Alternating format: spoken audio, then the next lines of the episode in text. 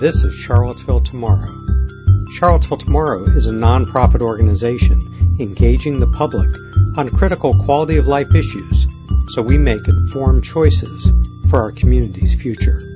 Visit us on the web at cvilletomorrow.org. On November 7, 2017, voters in the city of Charlottesville go to the polls to elect their representatives to two seats on the Charlottesville City Council. This recording is Julie Zink's October 6, 2017 interview with independent candidate Nikuyah Walker. Other candidates in this race include Independent John Edward Hall, Democrat Heather Hill, Independent Kenneth Wayne Jackson, Democrat Amy Laufer, and Independent candidate Paul Long. Ms. Walker, thank you for participating in this interview with Charlottesville Tomorrow. The complete audio recording and written transcript for this interview will be available online. Information from this interview will be used in the compilation of the Nonpartisan Voter Guide being produced by Charlottesville Tomorrow. Charlottesville Tomorrow does not endorse any candidates, and our goal is to provide information to the public so they can make an informed vote on issues primarily related to land use, transportation, public education, and community design. As you are aware, the first two questions you will be asked have been provided in advance. For the others, you have been provided only the topic in advance. All City Council candidates will be asked the same questions. We ask that you keep these questions confidential until all candidates have been interviewed. Each candidate will be provided an opportunity to review the excerpts selected for the voter guide before its publication. Are you ready to start? Yes. Question one. Please describe your past experience that qualifies you to be on Charlottesville City Council. Yeah, so my, I think the the civic engagement that I participate in um, almost every day is the main thing that um, qualifies me. I'm an engaged citizen. I participate regularly um, in hopefully creating a better democracy locally. And um, because of that involvement, I'm aware of a lot of issues and situations and how the government is run that maybe um, you know that other people may not be, and hopefully you know more engagement with uh, higher you know number of people will occur because that's like where true change happens. So hopefully more people you know will get involved. But yes, the civic engagement and how I participate and um, my activism would be. Um, I think qualifies me best. What is your top priority for action by the City Council if you are elected?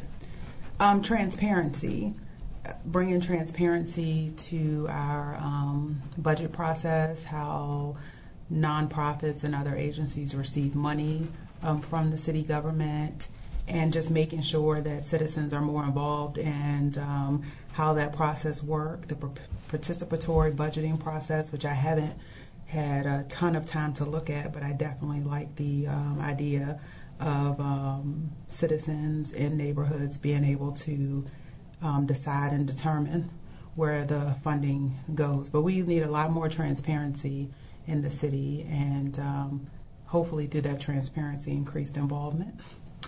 And um, so, third party independent agency rating nonprofits is my first priority to make sure that they are, um, you know, outcome rich, not top heavy, and, um, you know, that they are producing um, according to their mission statement. And if not, they um, shouldn't continually receive funding.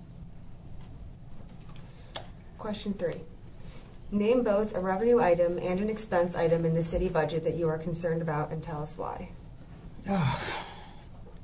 So here, well, I think I'm concerned overall. I think the last budget was around 100 and almost 62 million dollars.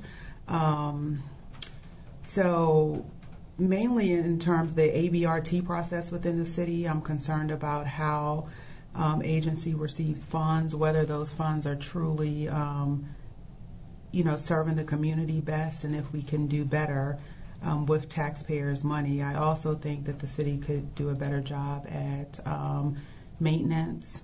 Um, so preventative maintenance versus um, being reactionary even in in that area in terms of buildings. Um, so the Capital Improvement Fund interested in um, how to maybe make a higher initial investment into that so that we're not um, spending more on the opposite end in terms of you know fixing some of the um, older spaces um, that we have and making sure that when we create new projects um, you know that we're doing that more efficiently as well.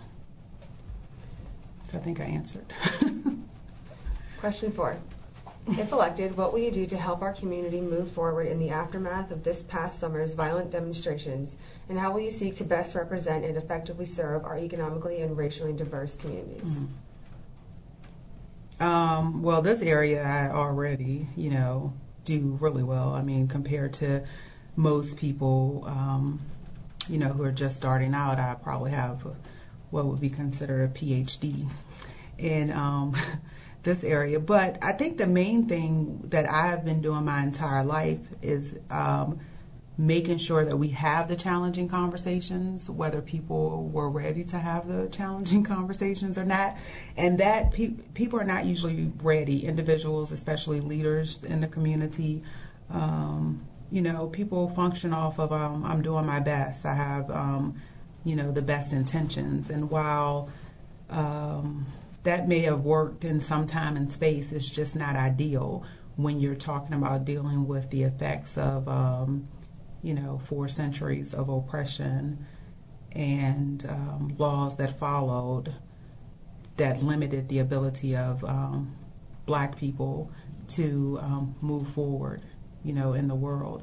And so, because of that, there's very little economic um, diversity in the city, no matter who you are. Um, because, again, if you implement laws and policies for one group of people, at some point it will trickle down to a lot of group of people. So, overall, as a country, we're suffering. Um, and um, during the book festival around that time this year, we had a lot of authors in town talking about one in particular, the Great Divide of our country overall. So, I mean, we have a lot of work to do, but I think the main thing is that individuals have to be ready to be challenged way past their comfort zone.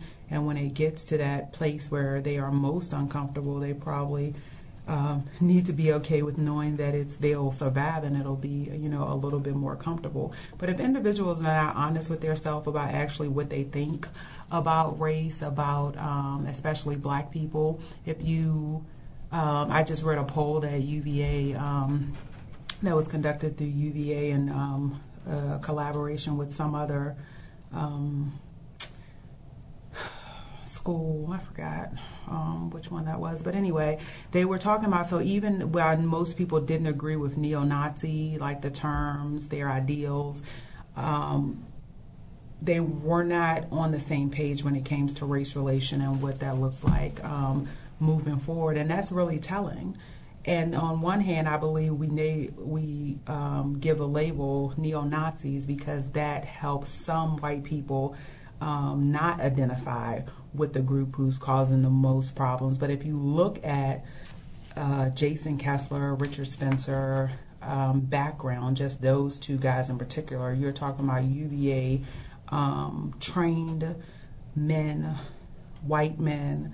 Um, living or in Charlottesville, Virginia, you know, at some point in their world. And if you looked at both of these men from a distance without them opening their mouths, um, and telling you what their thoughts and ideologies were. They just look like any other um, white man. And so we really have to come to terms with um, really calling out what um, colonialism and oppression and who primarily has been in charge in charge of it. And you're talking about primarily white males and what that looks like overall. And we have a very difficult time um, you know, acknowledging that. So in that poll, it said that white um, respondents to the poll felt like they were under attack, which is a black woman reading that and knowing the legacy of slavery to modern day um, enslavement and what that looks like. That was, you know, I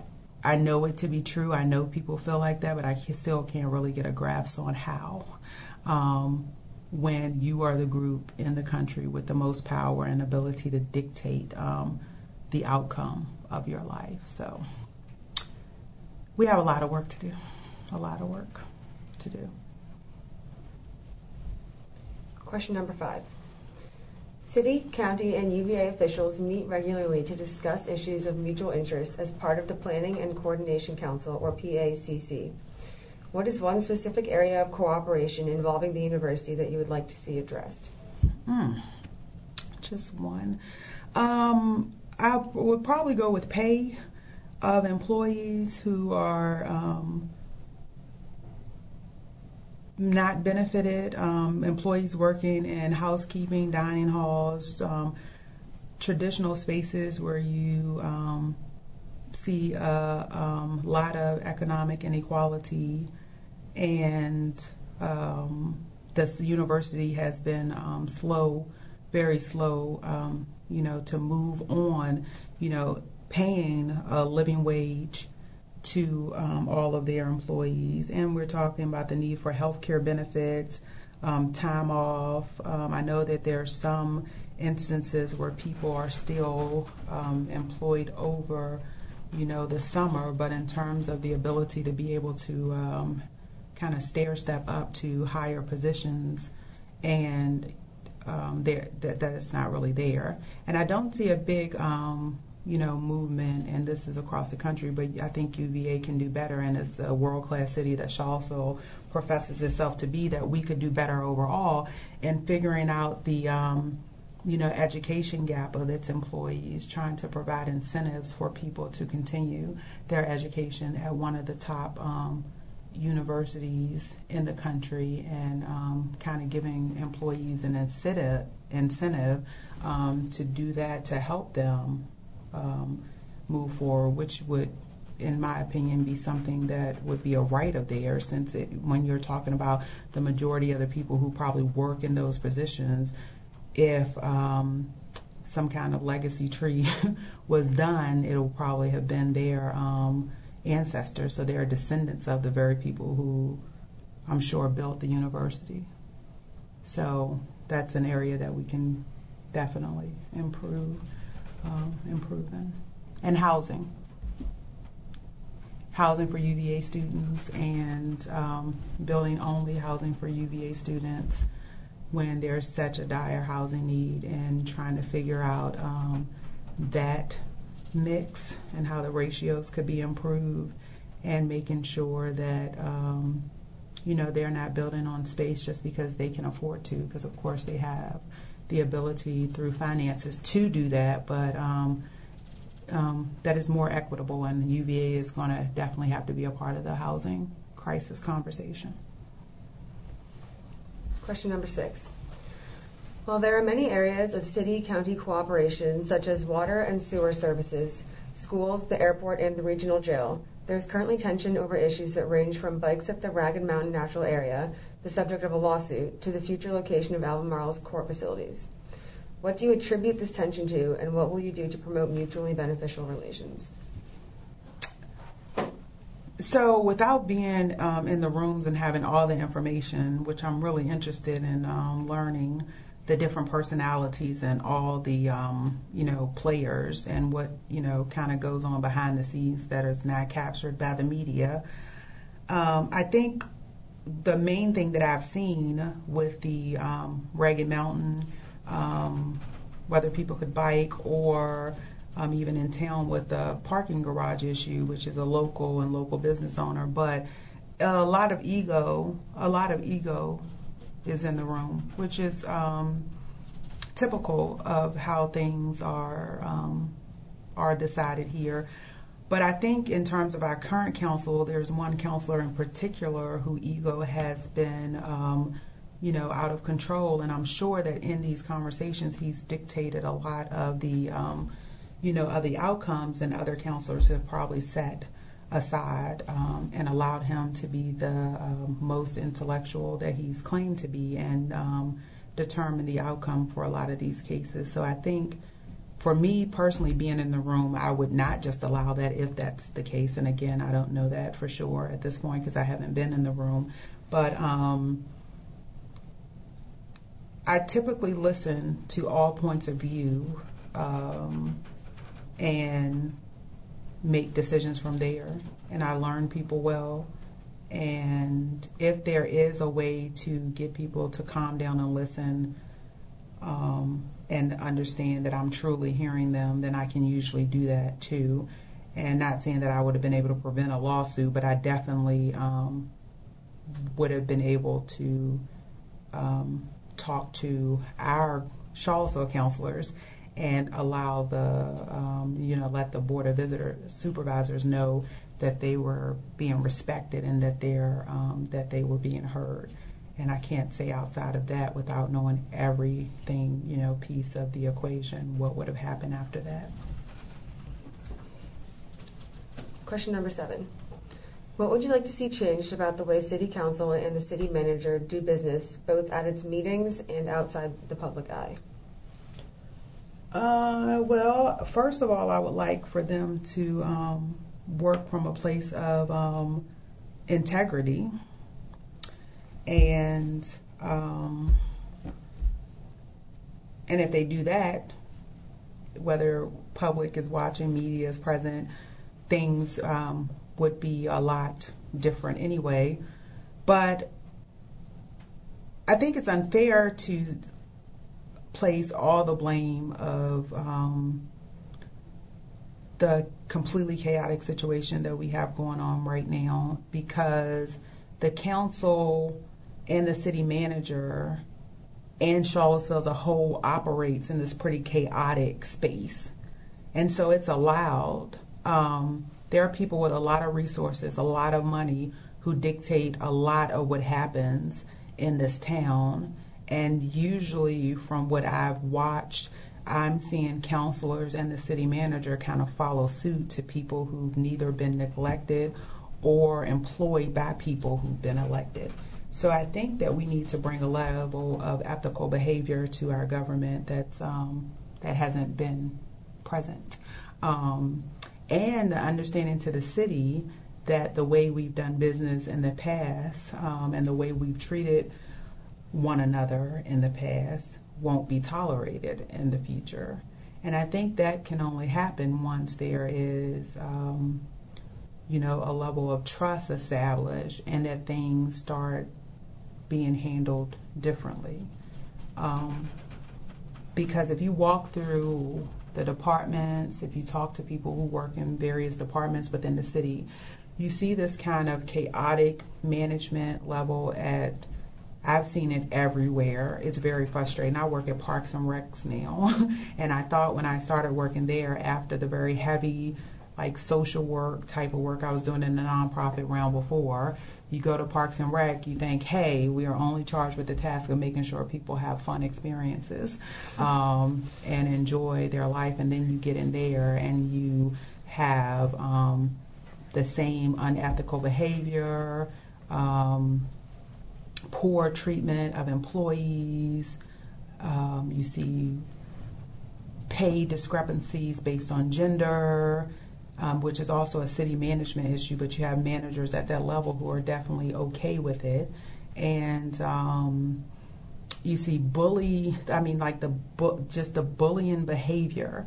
Um, even within a place where you are charged with the task to make sure families have um, relaxing experiences and um, you know just it's supposed to be fun. And it's nothing um, fun about even that experience. So again it's one of the um, areas that no matter whether you are talking about criminal justice or parks and rec there are major issues. And i think that happens when there is a um, cultural there are just major cultural issues and dysfunction within the base at the core of things, and it just trickles, um, you know, down, spreads out to everyone. Question number eight. What is your top transportation priority and how will it be funded? So I don't have a top transportation priority. I'm interested in figuring out how the bus system can work more efficiently, but it's not something that I've had a ton of time to um, invest in. Um, you know, figuring out. I've had personal issues with trying to use public transportation. Um, I've had family members have issues trying to use um, the public transportation system, and I've had um, citizens um, discuss at length issues with figuring out, you know, CAT and um, how it, you know, functions um, better. And so I'm definitely, I used to live in the downtown area. I used to try to, um, a year I didn't have a car, try to catch the trolley up Main Street to get my son to Venable, and it was just easier for us to walk. And that's not an easy walk from Belmont area to Venable Elementary School, but we did that for an entire year, and it took more time attempting to catch a trolley that was always late versus to you know to just walk. So i think that's one of the best things that we can do. I've heard um, people talk about routes where they think need to be added the bus um, you know running later and um, and i think that's all things that we could um, you know do a better job at and the regional partnership with the um, not only just the county but with UVA too. Um, you know, especially those three players. So that's something that um, I'm interested in hearing more about. It wouldn't be, this is one of those projects where I wouldn't necessarily be the one to spearhead it, but if enough people were talking about how it was um, affecting their quality of life and their ability um, for economic stability and those sort of things, that I would push, you know, up up on my list. But yeah, it's definitely something that um, I'm aware is a major issue and have experienced personally. Question nine. What specifically should City Council do to promote employment and what types of jobs will be your priority?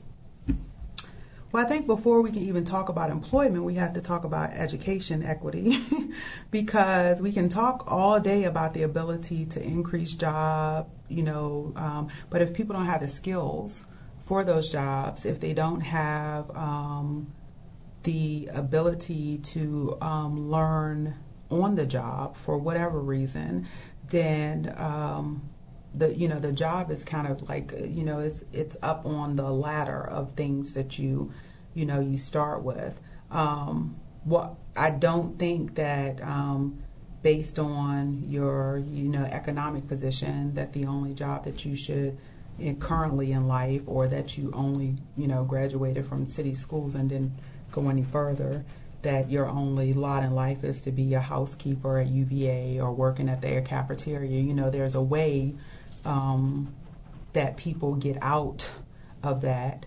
And even if people stay within that, we have to figure out how to make sure they're paid a wage that they can take care of their family um, and not just survival mode and that they are paid health insurance and that they you know that they can really their basic more than their basic needs are met.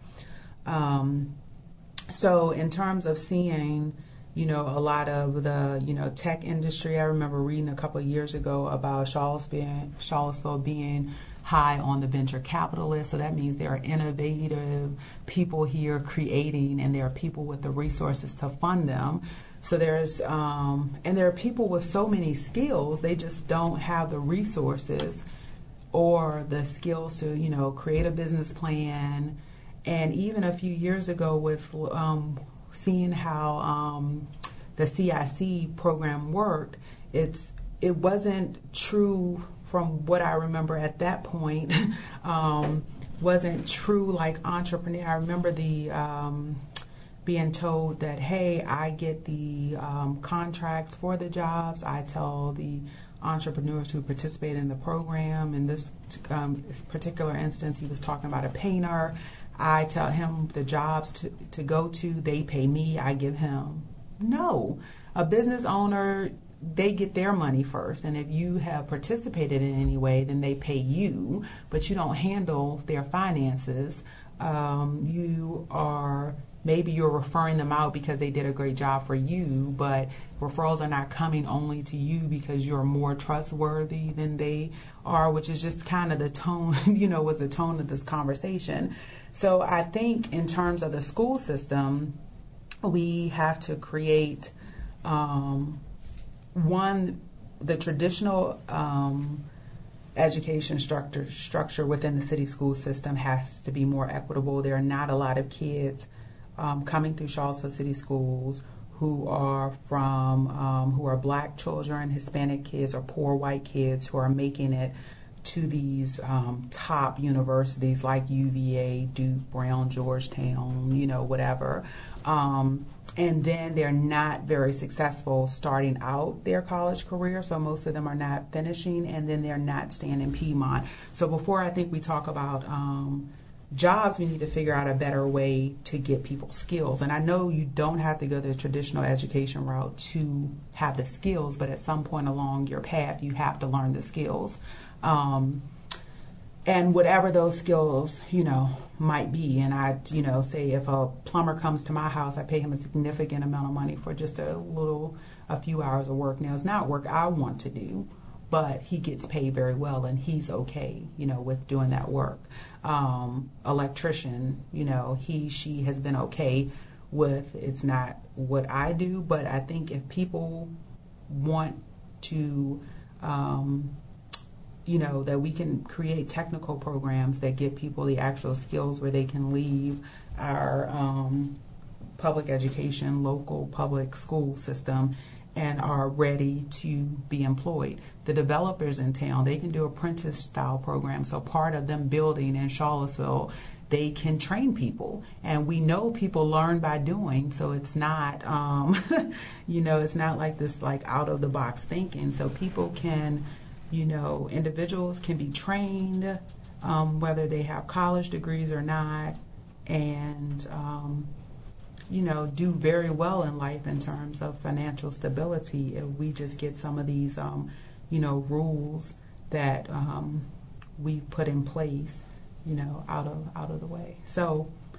and then after that, I mean, you know, of course, you open up, um, you know, close to unlimited possibilities to what people can do in terms of job wise. And then we just need to be ready to help guide them and be supportive of them um, when they tell us what, um, you know, what is next steps for them.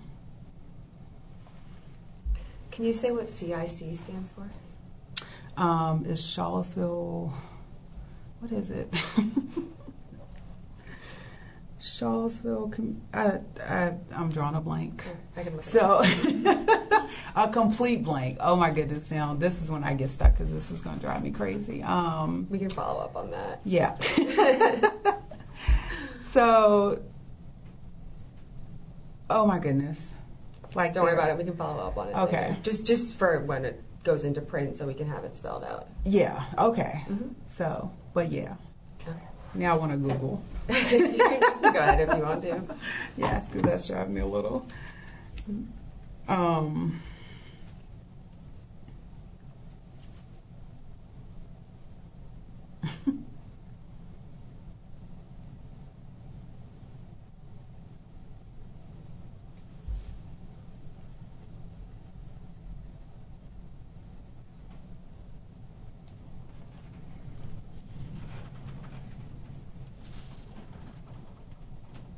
if it works. If you can. Community Investment Collaborative. Like, oh my goodness. I would never guessed. uh, and I've looked at this thing for years over time. And it's just like, just all blank. Mm. Okay.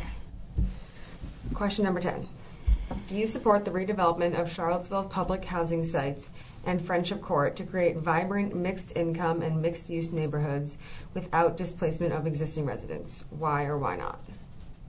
So I don't. Um, I don't believe that the way that the current um, leaders who've been at the table could come up with master plans that would not displace um, current residents. So I've been in the room. I, I haven't been convinced that they're they have the current family's needs as primary. And what I have been in the room, while I have been in the rooms, and what I have been convinced of is that we are have a land shortage in Charlottesville. There's these public spaces that are land rich, resource poor, and they come in, the developers and leaders of Charlottesville, they see prime real estate and they want to develop on them.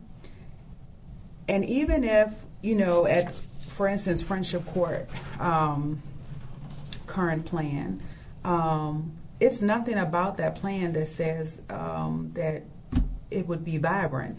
You're talking about putting 600 units where there are currently 150 spaces, including a com- and that 150 includes the community center, and um, expanding that to 600 primarily market rate homes for single individuals, so efficiency style one bedroom apartments. When you have a current setting that's um, more family oriented, and we have all these neighborhoods. I asked one of the city councilors before, was she as interested in diversifying her neighborhood, which is Park Street, as she was, um, seemed to be interested in um, diversifying Friendship Court? And the answer is no. Um, because you can't diversify Park Street unless people have the means. So, of course, if you can come and pay for a $400,000 house, you're welcome to move in. But if not, but what you have downtown Charlottesville in terms of Friendship Court, you have primary real, um, real estate that they have um, figured out a way to get a local nonprofit in um, total ownership of um, after National Housing Trust sells um, its stake to PHA. And um, yeah, I'm stuck on what is PHA? it's Piedmont Housing. Alas, what I just did to do. I know what PHA is. but um, so my only my not my only issue, but the main issue when people talking about vibrant mixed income, mixed use neighborhoods is just traditionally it doesn't work. Um, they don't have the best interests of the community members at hand.